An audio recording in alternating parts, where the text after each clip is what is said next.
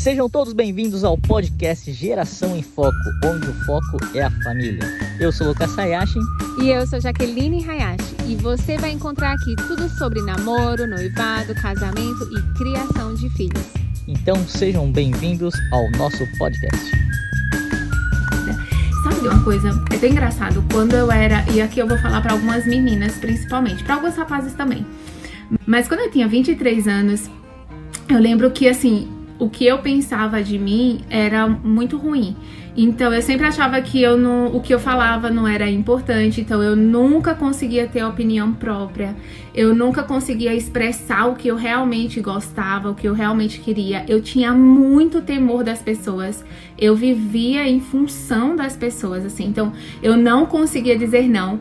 E eu lembro, eu sempre conto essa história eu lembro que uma vez eu fui comprar uma calça jeans. E aí a pessoa me perguntou assim: que tipo de calça você gosta? E eu comecei a chorar comecei a chorar de verdade, porque eu não sabia que tipo de calça eu gostava, eu não sabia do que eu gostava, e eu comecei a entrar numa crise existencial, tipo, meu Deus, quem sou eu, o que que eu gosto? Por quê? Porque eu não conseguia dizer não, eu não conseguia expressar minha opinião, eu sempre achava que o que eu falava era ruim, o que eu pensava não era bom, eu tinha uma, uma péssima imagem de mim mesma. E eu sempre colocava a culpa nas outras pessoas, tipo, ah, é porque eu, sei lá, não tive a presença de um pai, ah, é porque as pessoas, elas são, elas me oprimem, ah, porque as pessoas, elas são muito mais fortes do que eu, mas não, o problema tava só em mim, o problema tava em mim, a forma como eu é, se colocava, eu me colocava muito nesse lugar de vítima, e quando a gente se coloca nesse lugar de vítima, né, então todo mundo é culpado menos a gente.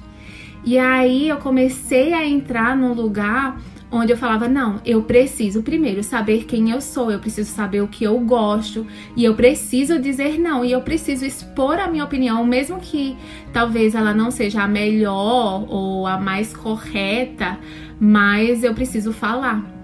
E aí foi quando eu comecei. Eu lembro do primeiro não que eu dei, assim, assim, consciente, né? Assim, falando o que eu queria. E, e é um não bobo, era assim, por exemplo, a gente ia sair para comer uma pizza. E o pessoal falou, não, a gente ia sair depois do culto. E o pessoal falou assim, ah, vamos comer pizza. E eu não queria comer pizza. E eu fiquei assim, eu falei, não. E antes eu falava, ah, tá bom, tudo bem. Quando eu não queria, e eu ficava super mal, eu me sentia super falsa, porque eu ficava com raiva, eu, xingava as pessoas mentalmente. Eu falava, ninguém pensa em mim, ninguém me perguntou realmente se eu queria, mas as pessoas tinham perguntado. Eu falei que tudo bem, então. Aí eu falei, ai, gente, eu não quero comer pizza. Não, Aí todo mundo olhou pra mim e falou: Ah, é, o que é que você quer comer? Eu falei: Ah, acho que eu queria comer uma coisa mais saudável. Aí todo mundo: Ah, tá bom, então vamos comer outra coisa. Gente, nessa hora eu falei: ah, Eu consegui dizer não, eu consegui dizer o que eu queria e ainda as pessoas me ouviram. Eu falava: Meu Deus, que mundo é esse maravilhoso! E aí começou uma transformação na minha vida, onde eu comecei a expressar o que eu queria, o que eu achava, o que eu gostava. E eu comecei, quando você começa a se expressar, você começa a receber retaliação daquilo que você pensa, daquilo que você acha, mas é libertador você poder falar aquilo que você quer, aquilo que você gosta, aquilo que você entende. E quando você consegue expressar aquilo que você pensa, você também se abre para aprender. Então, assim, eu era muito orgulhosa. Ainda sou, eu acho, né? Todo mundo tem um pouco de orgulho, obviamente. Mas eu era. Eu me, me colocava muito como vítima. E isso, na verdade, tinha uma raiz de orgulho muito grande, entendeu? Eu não tinha um coração ensinável. Eu não admitia que ninguém falasse que eu tava errada. Eu não admitia que as pessoas me apontassem minhas falhas. Porque eu já me colocava nesse lugar de vítima, entendeu? E aí não, então agora é muito gostoso quando você pode expressar. E às vezes eu coloco umas respostas aqui que as pessoas elas me procuram e falam assim, nossa, já que eu acho, é, eu, eu, vejo assim, assim, assim, eu acho que as pessoas vão entender assim, assim, assado.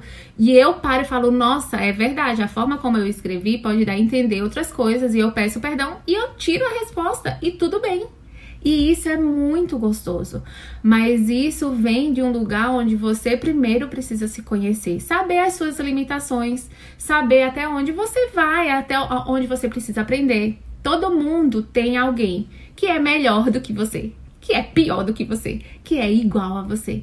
Agora, se a gente não entende isso, né, e se a gente vive se comparando, ou a gente vai se sentir sempre superior, ou a gente vai se sentir sempre inferior. Mas o que Deus nos chama, né, para nos compararmos a Jesus, né? Compararmos as pessoas que são parecidas com Cristo e que essa comparação nos faça crescer, nos, nos faça ser melhores né? Buscar ser melhores. Então a gente precisa olhar para nós mesmos e falar: não, eu não tenho, ah, eu não consigo realmente, eu sou fraca, eu sou muito, vou muito pela cabeça dos outros, sou uma mulher piolho, vou pela cabeça dos outros. Então peraí, a culpa é da minha mãe, a culpa é do meu pai, a culpa é da minha educação. Não quero saber de quem que é a culpa. O que eu quero saber é que eu sou assim e eu preciso mudar. Agora, quem pode me ajudar a mudar? Eu preciso estar aberta para ouvir o que as pessoas têm para me aconselhar.